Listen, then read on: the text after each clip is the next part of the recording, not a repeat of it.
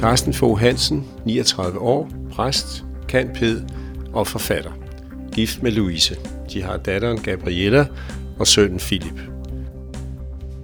Som ung fik Carsten et kulturschok ved ankomsten til USA som udvekslingsstudent. Han kom fra et vildt byliv til et lille hus på landet i Nebraska.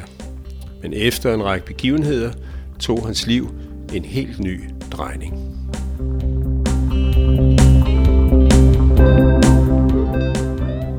At beskrive dig selv som person, da du kom til USA i 1998 som udvekslingsstudent. Jeg var nok en øh, meget almindelig øh, ung dansk mand. Øh, jeg var meget eventyrlysten. Jeg var øh, meget restløs. Jeg kom jo også fra et meget, et meget vildt byliv i, i Danmark. Jeg havde mange kvindelige bekendtskaber, inden jeg kom til USA. På en måde møder der jo lidt med et chok, da jeg kommer til Nebraska, som jo ligger langt ude på landet, og hvor at, øh, det der med at gå i byen og så videre, det gør man ikke rigtigt i det område. Øh, så lidt af et kulturschok. Men altså, jeg er sød og udadvendt og så videre, men også ikke så committed i mine relationer, og, og heller ikke med sådan nogle sådan større værdier i mit liv. Hvilken serie af omstændigheder får dig til at overgive dit liv til Jesus? Altså, øhm, det, er jo en, det er jo en lang proces, øh, og jeg har jo på en måde, i virkeligheden har jeg altid troet på, at der var noget mere, øh, også selvom jeg var erklæret ateist, øh, eller måske agnostiker i, i rigtig, rigtig mange år. Så øh, har jeg i al hemmelighed, siden jeg var omkring 10 år gammel, øh, har jeg bedt om aftenen, men har på en eller anden måde holdt det hemmeligt. Det har været noget meget privat for mig. Og da jeg så kommer til USA, så kommer jeg jo også ind i et miljø, hvor det at tale åbent om at tro på Gud i virkeligheden faktisk er okay. Og begynder så også i virkeligheden at, at, at tale om det her med at tro på Gud som noget, der var noget, som jeg også gik rundt med, men uden at jeg måske helt havde forstået, hvad alt det her med Jesus handlede om. Og så sker der forskellige ting, mens jeg bor i USA. For det første sker der det, at øh, det, det er jo før tiden med, øh, der var godt nok internet, men det er jo før tiden med, med direkte adgang til hele verden på telefonen. Og jeg har rigtig, rigtig meget tid. Jeg bor i et lille hus ude på landet, øh, hos en værtsfamilie i USA, så bor jeg i et lille værelse op på øverste etage. Og, øh, og det, det er en kristen familie, jeg bor hos, og vi øh, går i kirke hver søndag.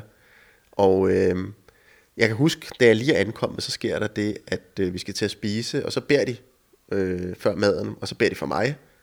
Og det tænker jeg sådan meget over, at det er da sådan meget, meget sympatisk. Og, øh, og så har jeg også bare rigtig, rigtig meget tid, og det er det med de der ikke adgang til telefoner, så jeg har rigtig meget tid på mit værelse.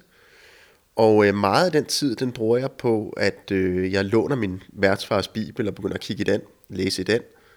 Og øh, der er sådan en nysgerrighed, der bliver vagt. Jeg øh, har også tid til at bede, og oplever også nogle, nogle, sådan ting, hvor jeg tænker, at det her det er mere, end jeg lige kan forklare. Så får jeg en kristen kæreste på et tidspunkt, og øh, jeg tager med hende i kirke, og oplever der at få en sådan meget sådan stærk berøring af noget, som jeg sådan oplever er, det er jo en stærk følelse af kærlighed, øh, men jeg kan alligevel mærke, at det er noget mere, end det min egne følelser kunne skabe. Og øh, på en eller anden måde, så er det den samme fornemmelse, jeg har haft nogle gange, også da jeg var yngre, da jeg bad derhjemme, men her er det bare så meget stærkere. Og så har jeg samtaler med forskellige folk, hvor jeg også taler om det med troen, og det der sker er, at jeg mere og mere begynder at blive klar over, at, at det her det er noget, jeg bliver nødt til at tage aktiv stilling til. Altså hvis Gud findes, og øh, hvis det her med, at Jesus er død for mig, det er virkeligt, så betyder det også, at det er noget, som jeg på en eller anden måde må vælge aktivt til. Og øh, der kommer simpelthen en, øh, en dag, jeg kan huske, jeg ligger på mit værelse, og så, øh, og så beder jeg i virkeligheden, okay Jesus, hvis det virkelig er rigtigt, du er død for mig på korset, og hvis det virkelig er rigtigt, at du, at der ikke er noget, jeg kan gøre for at blive god nok til Gud, eller hvad skal man sige, hvis der ikke er noget, jeg kan gøre for at frelse mig selv, øh, at du i virkeligheden er død for min skyld, så vil jeg gerne tage imod dig lige nu. Og der sker der simpelthen et eller andet det øjeblik, hvor jeg bliver fyldt af en enorm fred. Og jeg øh, oplever lige pludselig, at det der med at være en kristen handler ikke om, at jeg skal blive rigtig god, eller jeg skal gøre det så godt som muligt, så vil Gud måske acceptere mig, men at Gud allerede har accepteret mig. At øh, jeg allerede er kendt, og allerede er elsket, og at det Jesus han gør for mig på korset, at det er det, jeg i virkeligheden skal tage imod. Øh, og så ved jeg, at jeg er en kristen. Og så kan jeg huske, at jeg, jeg styrter ned ad trappen, og så siger jeg til min værtsfamilie, som jeg i virkeligheden i flere måneder har spillet lidt komedie over for, og lavet som om jeg var kristen, så løber jeg ned til dem og siger, øh, jeg er blevet en kristen, jeg er blevet en kristen, jeg, det der med Jesus, det er virkeligt. Øh, og skriver en mail hjem til min familie, og bliver meget sådan begejstret, fordi jeg oplever virkelig en dyb, dyb fred, som jeg ikke har oplevet før. Og, øh, og det er sådan den, den korte udgave, men i virkeligheden er det mange forskellige personer og mange forskellige små episoder, øh, som, som fører frem til det. Det her, det sker i maj. Jeg ankommer til USA i januar. Og øh, jeg er med for eksempel med hende, min kæreste i kirke i april. Så det er sådan en progression hen imod, at jeg så den 19. maj øh, beder den her bøn. Og for dag ved, at jeg er kristen. Hvordan bliver dit liv, da du kommer tilbage til Danmark? ja, altså lige i starten, der, øhm, der skal jeg lige vende mig til, at der er, øhm, der er en verdensforskel på USA og Danmark. Øh, kulturelt, og også i forhold til, øh, til troen. Jeg kan huske, at øh, en af de første ting, jeg lægger mærke til det, jeg finder en rigtig god, jeg kan, jeg kan mærke, at jeg har brug for at finde en kirke, fordi jeg har lyst til at bevare det her fællesskab, som jeg har oplevet i USA. Og øh, jeg finder en rigtig god kirke og får et godt fællesskab der. Og en af de første gange, jeg besøger en af mine nye venner, der jeg har fået i kirken, så kan jeg huske, at, øh, at der står en hel kasse øh, julebryg hos ham. Og øh, jeg, i USA, der er det jo meget sådan, at mange kristne, de drikker heller ikke alkohol. Og jeg kan huske, at jeg kigger på ham, den danske kristen der, og tænker, hvad, hvad, kan man godt det? Og så siger han, ja ja, Jesus drak også. Og, øh, og der bliver jeg jo klar over, at der er noget, der hedder, altså der er noget sådan essentielt i forhold til troen på Jesus, som går igen over hele verden. Og så er der noget, der er mere kulturelt bundet, for eksempel synet på alkohol. Og, øh, og på den måde skulle jeg lige vende mig til, at nu er jeg hjemme i Danmark, og, og der var nogle ting, som var anderledes i Danmark i forhold til USA. Så skulle jeg også lige, man kan sige, jeg var jo gået fra at være agnostiker eller ateist, eller hvad man nu definerer det, til at virkelig have haft en oplevelse af, at, at Jesus er levende, Jesus findes.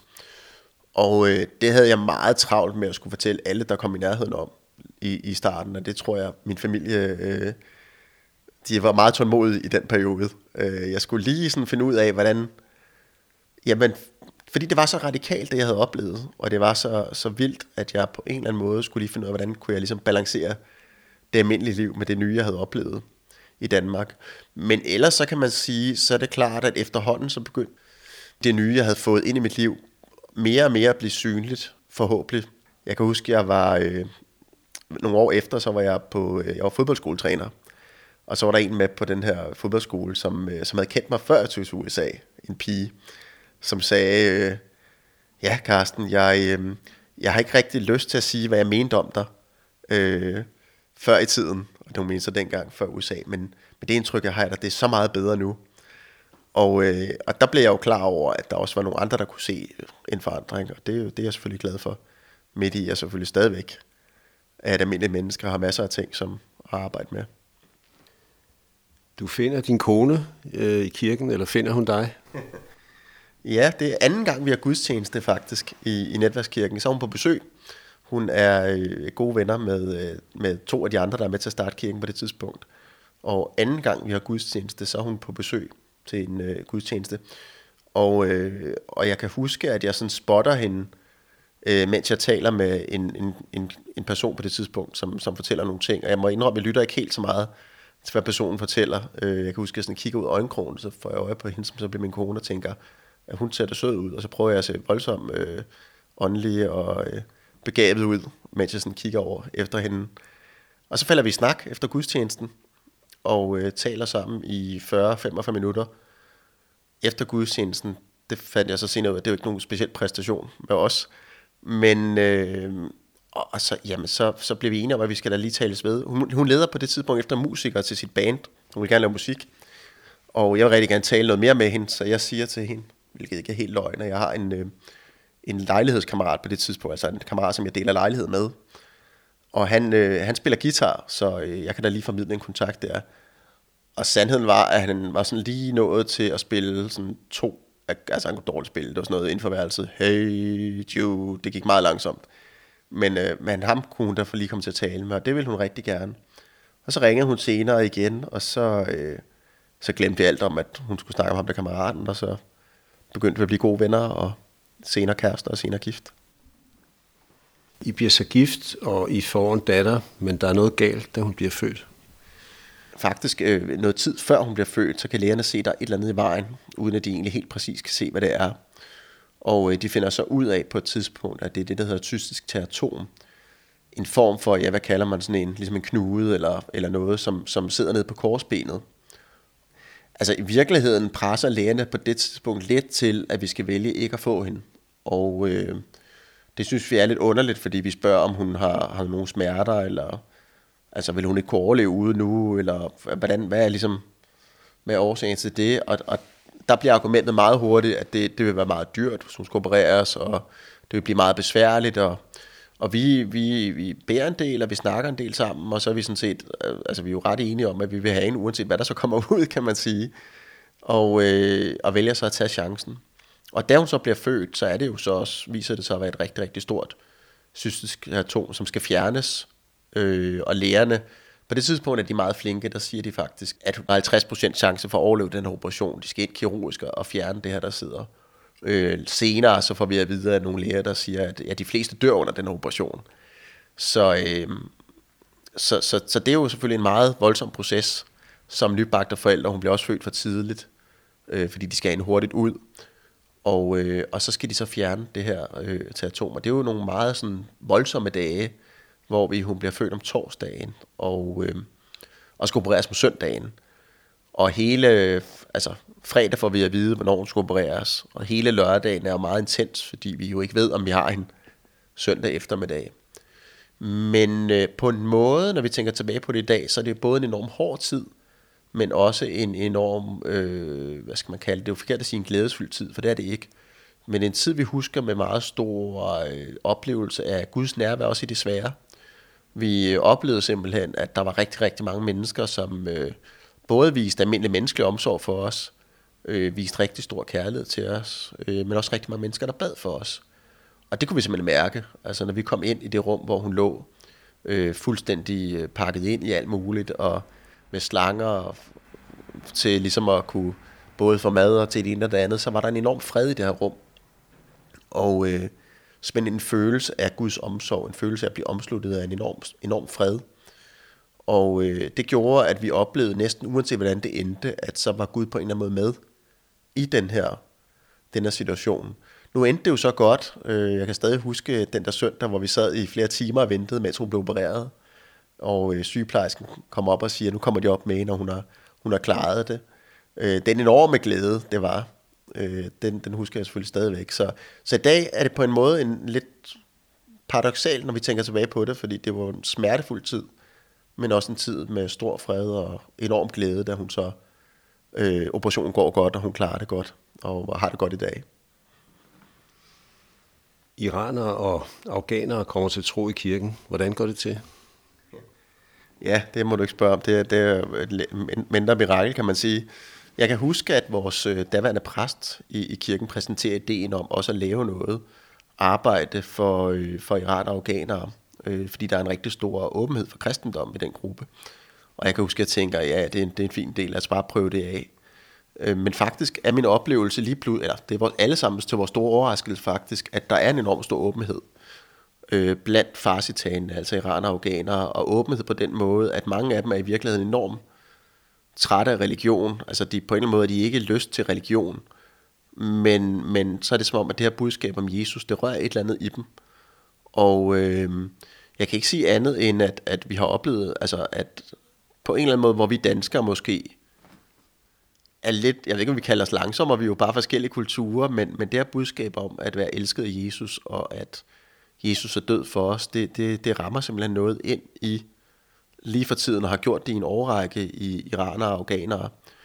Og øh, jeg vil ønske at kunne sidde og sige, at vi har gjort det her, eller vi har gjort det her. I virkeligheden har vi bare åbnet op og øh, skabt et rum, hvor afghanere og iranere har fået mulighed for at, at møde troen på Jesus.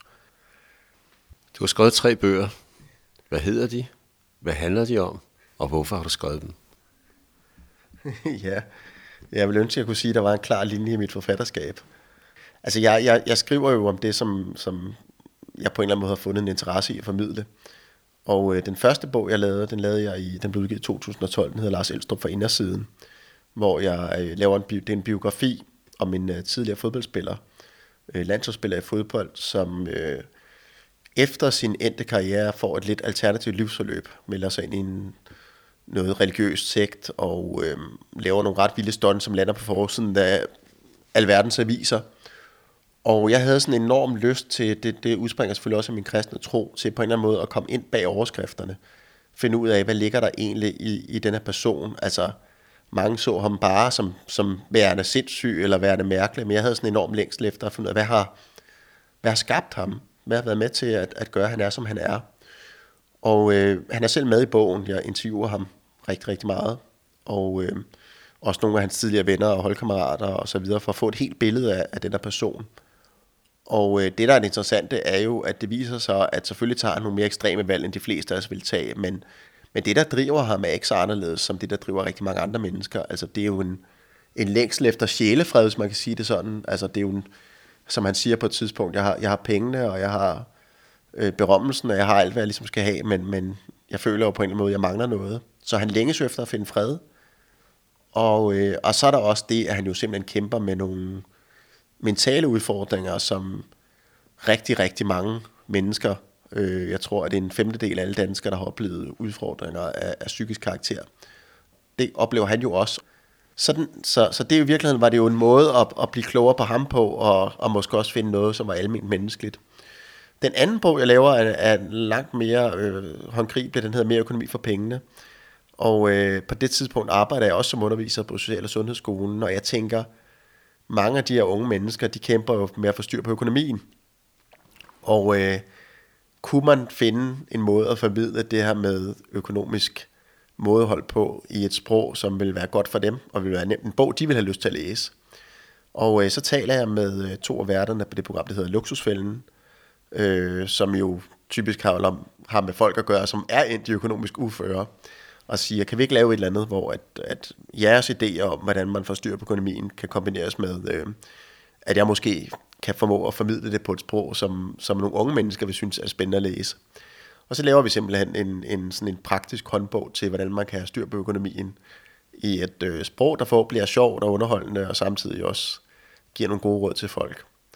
Og så den sidste bog, jeg har lavet, det er jo mit, der er jeg jo tilbage til mit fagområde, øh, i forhold til øh, det, jeg underviser i. Den hedder Klar Tale, og handler egentlig dybest set om, hvordan man kan få kommunikeret klart på en arbejdsplads. Øh, både hvordan man øh, kan få sagt, få taget konflikter, øh, men også hvordan man kan få sagt nej og få sagt fra, og få øh, kommunikeret, hvad man mener på, på en klar måde. Hvad drømmer du om? Åh, oh, det er et stort spørgsmål. Hvad drømmer jeg om? Jeg øh, drømmer om at, øh, at blive ved med at udvikle mig som menneske. At blive en bedre far, en bedre mand. Bedre til mit arbejde. Bedre til i mine relationer at øh, hjælpe andre mennesker til at vokse. Jeg drømmer om at få lov til at se mennesker, der oplever Jesus, ligesom jeg selv har oplevet det. Øhm, det, er, det er noget af det bedste, det er at få lov til at se den der fred komme over mennesker, når de, øhm, når de tager imod og oplever troen, oplever Jesus for første gang. Fortalt til Bjørn Hansen. Du har lyttet til Københavns Frikirkes podcast-kanal.